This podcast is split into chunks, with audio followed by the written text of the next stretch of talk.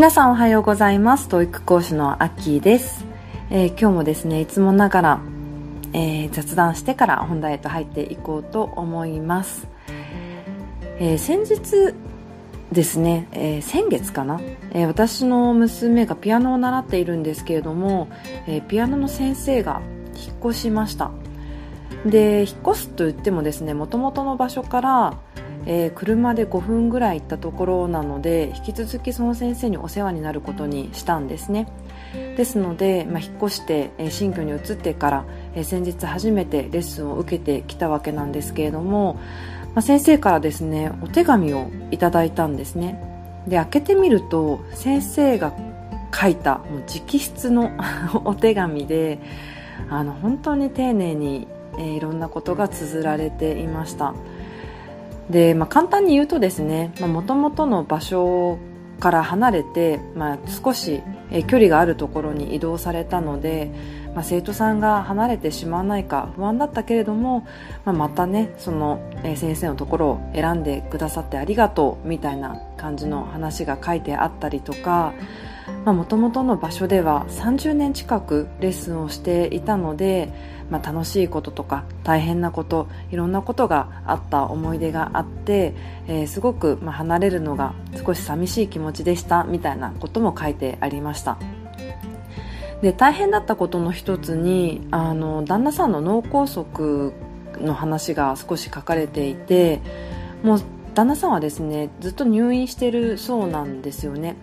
なんか私も、まあ、うっすらとはあの聞いてはいたんですけれども、まあ、具体的なことは分からなかったのであ入院されてるんだなってそこで初めて、えー、知りました。でそれを機にですねあの旦那さんを癒せるように、えー、アロマとかなんかセラピー関係の、えー、勉強を始めたっていうことも書かれていてで最後には、まあ、来てくれるその生徒さんのために、まあ、ピアノを通してえー、私はその楽しさとか癒しを提供できたらいいなと思っていますみたいな感じで締めくくられていたんですけれどもなんかすごくですね私その手紙を読んで、まあ、直筆っていうこともあってかあのー、なんかこうジーンときちゃったんですよね。あのすごく共感するというか、まあ、いろんな思い出があって30年間レッスンをされてきたんだらだろうなとでなおかつね旦那さんの脳梗塞とかもあって本当さぞ大変な中レッスンされてたんだなっていうふうに改めて思ったんですよね。でその、まあ、手紙をもらったその次の週の時に、まあ、手紙のお礼を言ったのとあとは、まあ、アロマとかセラピーの話あのそういったことも習われてるんですねっていう雑談をしたわけなんですよね先生と。でそしたら先生はあの、まあ、スピリチュアルな話で、まあ、ちょっとねスピリチュアルなところを懐疑的な風に思う方も多いのでなんかスピリチュアルな話ですいませんねみたいな 感じで話されていたんですよね。でも、まあ、どうやらその旦那さんのあのそのご病気っていうのはもう医学とか、えー、科学じゃどうにもならないもうフェーズでまあ、私なりにあのそういったところにはもう頼めない医療とか科学に頼れない部分なのでなんか私なりにできることをやって奇跡を起こせたらいいなと思ったんですよねっていうふうにおっしゃってたんですよね。でその部分にもなんかすごく私は共感できてあのもし自分の立場だったら多分私もそういうようなことを自分なりに模索して自分ができることっていうのをきっとやるんだろうなって思うのですごく私はあのその話にも共感したんですよね。で、まあ、共感したのでちょっと旦那にも話してみたわけですよあ先生がそういうふうに、まあ、手紙で書かれていてこんな話をされてたよっていう話を旦那にしたんですけれども、まあ、旦那はですねもう本当にスピリチュアルな話とかそういうのは無縁でして もう完全に、えー、理系なので目に見えることしか信じないですし、まあ、数字とか科学で証明できるようなことしか絶対信じないんですよね。もうましてや幽霊なんか全然信じてないっていう、まあ、そういうことそういう風な旦那さんなのでまあ、おそらくそんなに共感してはくれないだろうなとは思ったんですけど話してみました。そしたらですね意外や意外。意外や意外に、えー、そういうこう人間力ってあるよねっていう言葉が返ってきました。確かに人の力って、まあ、目に見えない人の力っていうのはあり得るかもしれないねと。で、まあ、自分は毎日あのずっと一人暮らしをしていたけれども、まあ、人とね暮らすようになって、まあ、たとえその人と喋らなかったとしても誰かが一緒に、えー、部屋の中にいて、まあ、一緒に生活してくれるっていうその安心感とか、えそういったものは何かしらの影響、まあ、ポジティブな影響があるんじゃないかって自分は思っているっていうふうに言っていてなんてありがたいことを言ってくれるんだろうと。まあ誰もですねあの私がいるから妻がいるからとかそういうことは言ってないんですよ。だけれども、まあ、遠回しにね 家族の存在、えー、っていうのを、まあ、ポジティブに感じてくれてるんだなと思ってちょっと嬉しかったんですよね、まあ、確かにですねあの安心感みたいなものってありますよね。人がそばにいる安心感とか、まあ、言ってみれば緊張感もあったりする、えー、シチュエーションもあったりとか、まあ、人の力えそばに人がいるとか、まあ、それだけでも影響を受けるので、まあ、そういった人が、ね、あの何かそういった人間というものが何かをするっていうことは何かしら、まあ、数値とかでは証明できないけれどももしかしたら影響ポジティブな影響をあの、まあ、医療に変わることはできないかもしれないですけれども何かこう精神的な部分でとか、えー、ポジティブな面を与えられるのかななんて確かに思ったりしました、まあ、そういったことを考えるとやっぱりですね私も仕事を通して、まあ、もちろん家族にもそうなんですけどあの仕事を通して、まあ、一生懸命ですね私についてきてくれる受講生のためにまあ、何か私の存在自体がポジティブなものになればいいなっていうふうに心から思うわけなんですよね。だからそのあのピアノ先生の話。ピアノ先生のそのなんかこう自分がですね影響力を持って少し相手をポジティブにさせてあげたいっていうのもすごくよくわかりますね。はい。なので私も何かしら自分の存在が、まあ、ポジティブなえー、ような効果が出るように 効果というか、えー、影響が出るように、えー、そういった存在になれればいいなってすごく思いました。ということで本題へと入っていこうと思うんですけれども あの今日朝一で撮ってるんですよねこの収録。やっぱり口が回らないというか、まあ、口が回らないどころか頭が回らないのでちょっとちゃんと喋れてるかどうか不安なんですけれども、えー、このまま行こうと 思います。すいません、えー、今日話したいのはですねあの私の学校では学生を1年間担当するんですよね。でこれって結構稀なんじゃないかなって思います。普通の大学とかだと、まあ、前期後期に分かれていて1年間担当するってことはあんまりないと思います。前期だけとか後期だけとか。まあ、言ってみれば、えー、半年間ぐらい担当するってことはあっても1年丸々ってあんまりないんですよね。だけども今私が所属している学校では1年同じ学生を担当しています。で4月から担当してきていて567891011半年間以上今7ヶ月目なんですけれどもやっぱり思うところがあるわけです。あの同じ人を毎週毎週会っていると割とですねその人の変化っていうものに気づくんですよね。すごい頑張ってた子が夏休み明けて、えー、髪を染めてきてでなんか風貌も全然違くなっちゃってでそこからもう遊びに走っていく とか まあ別にですね外見を否定してるわけじゃ全然なくってやっぱりまあ、変化っていう意味であの言うとその風貌の変化とか、えー、そういったものが、まあ、明らかにわかるわけですよね。で外見どころか中身も変わっていくみたいなそういうのが手に取るようによくわかります。まあ、1クラス30人ほどなのであのもっともっと多分少ない少人数制だったらもっとよくわかるんですけれども30人でもですねああの子ちょっと最近違うなとか、えー、前期前期というか4月からちょっと変わったなとかっていうのはよくわかるわけです。でその中でやっぱりですね、まあ、もちろん環境の変化友達の変化っていうのも、影響を受けるわけなんですけれどもその中でやっぱり多いのがバイトに走るっていうのがすごく多いんですよね。でこれはですね私もそうだったんですよ。人のこと全然言えなくて、まあ、今回は自戒の念を込めて話す、えー、内容なんですけれども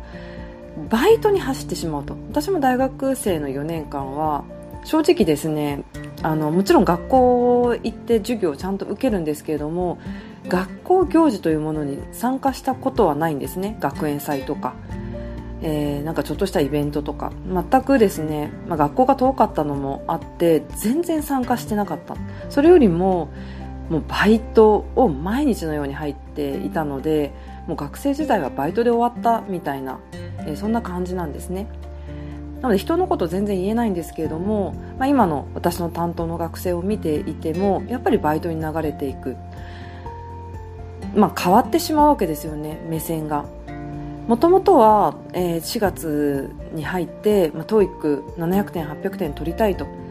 でもっと言うと、えー、編入といってですね途中から専門学校から大学に行きたいと、えー、熱く目標を語っていた人がもう今やですね、えー、毎日バイトに入って、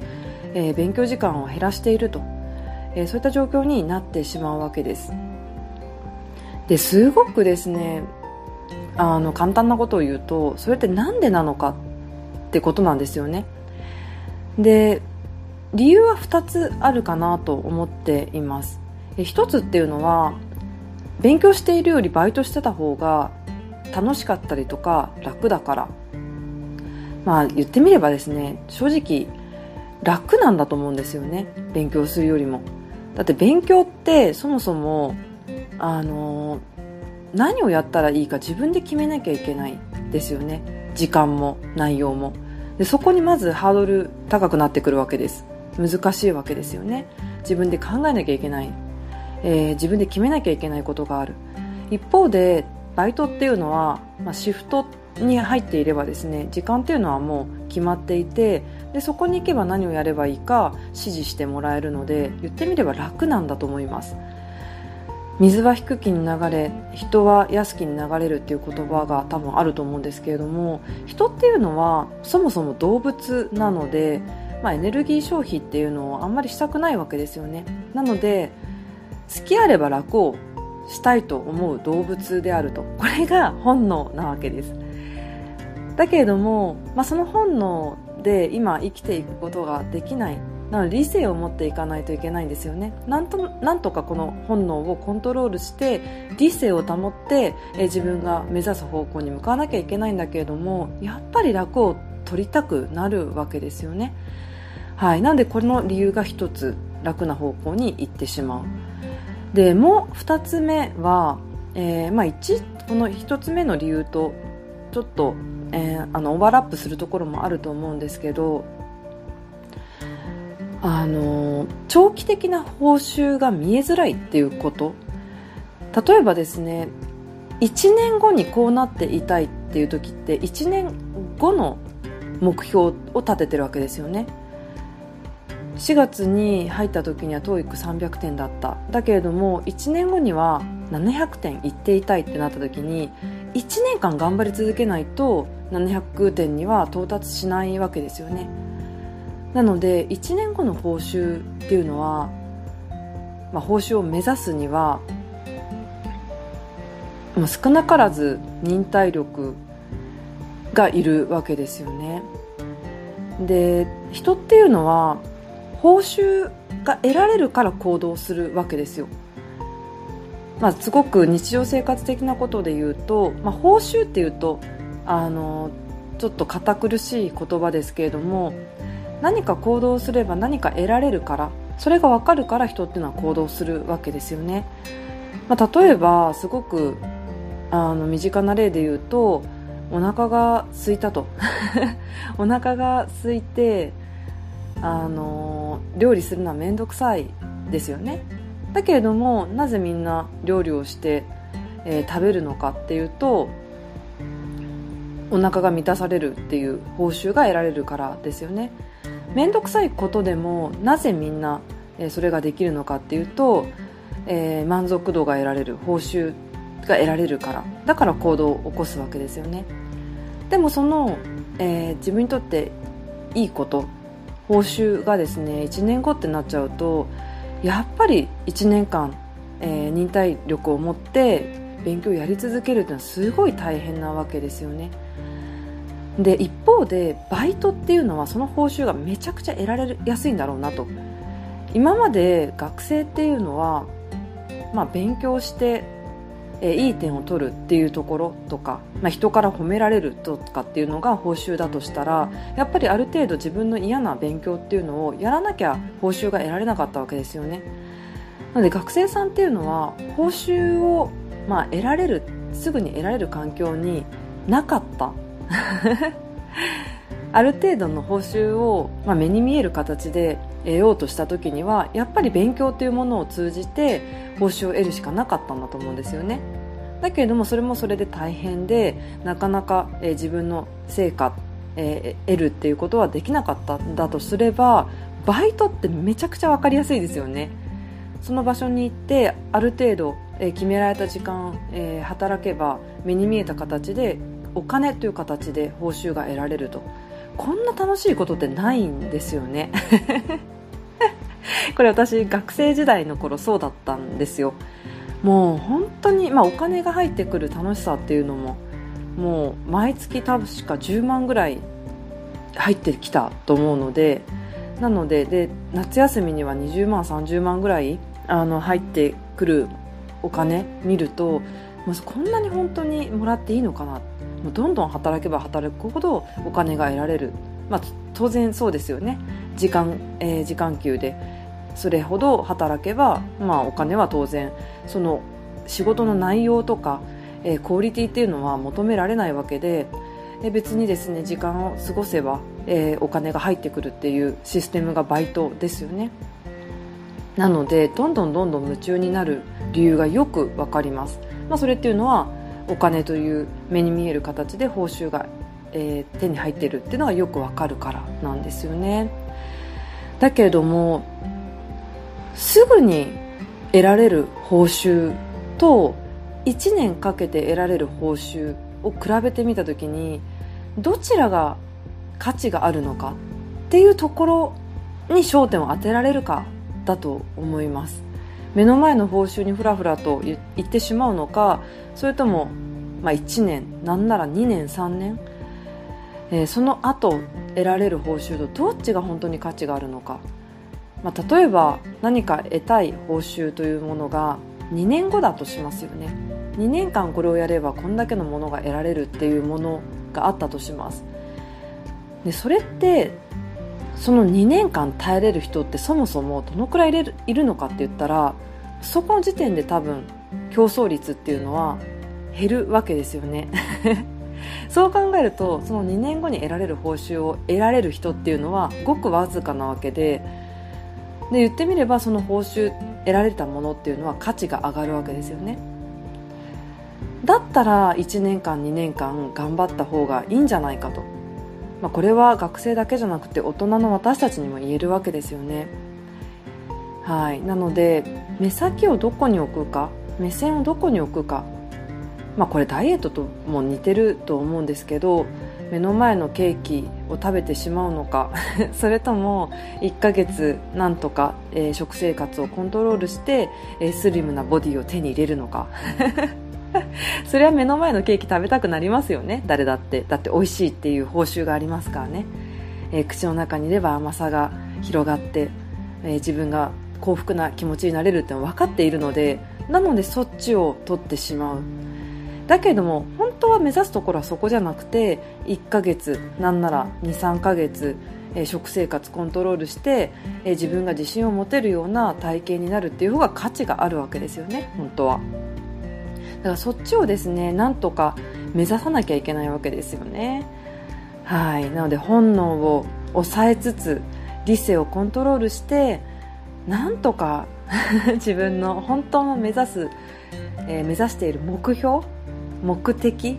を手に入れられるように、えー、していけたらいいんじゃないかなと思います。今学生さんですね。もう11月ってなると、えー、そもそも当初持っていた目的もう何人の人が、えー、それを今目指しているかなと、あのー、思うんですよね。はい、えー、その人たちが1年間がむしゃらに頑張ってくれたらもっともっと遠くまで行けるのにななんて思ったりします。まずこれは自分にも言えることなんですけどね。次回の念を込めて、えー、半年先1年先なんなら2年先、えー、のところを目指して本能を抑えつつ、えー、理性で 理性を持って、えー、生活していきたいななんて思いました。ということで、え今日もですね長々とお聞きいただき本当にありがとうございました。皆さんの英語学習が楽しいものでありそして効果的な結果が出るよう応援しております。Thank you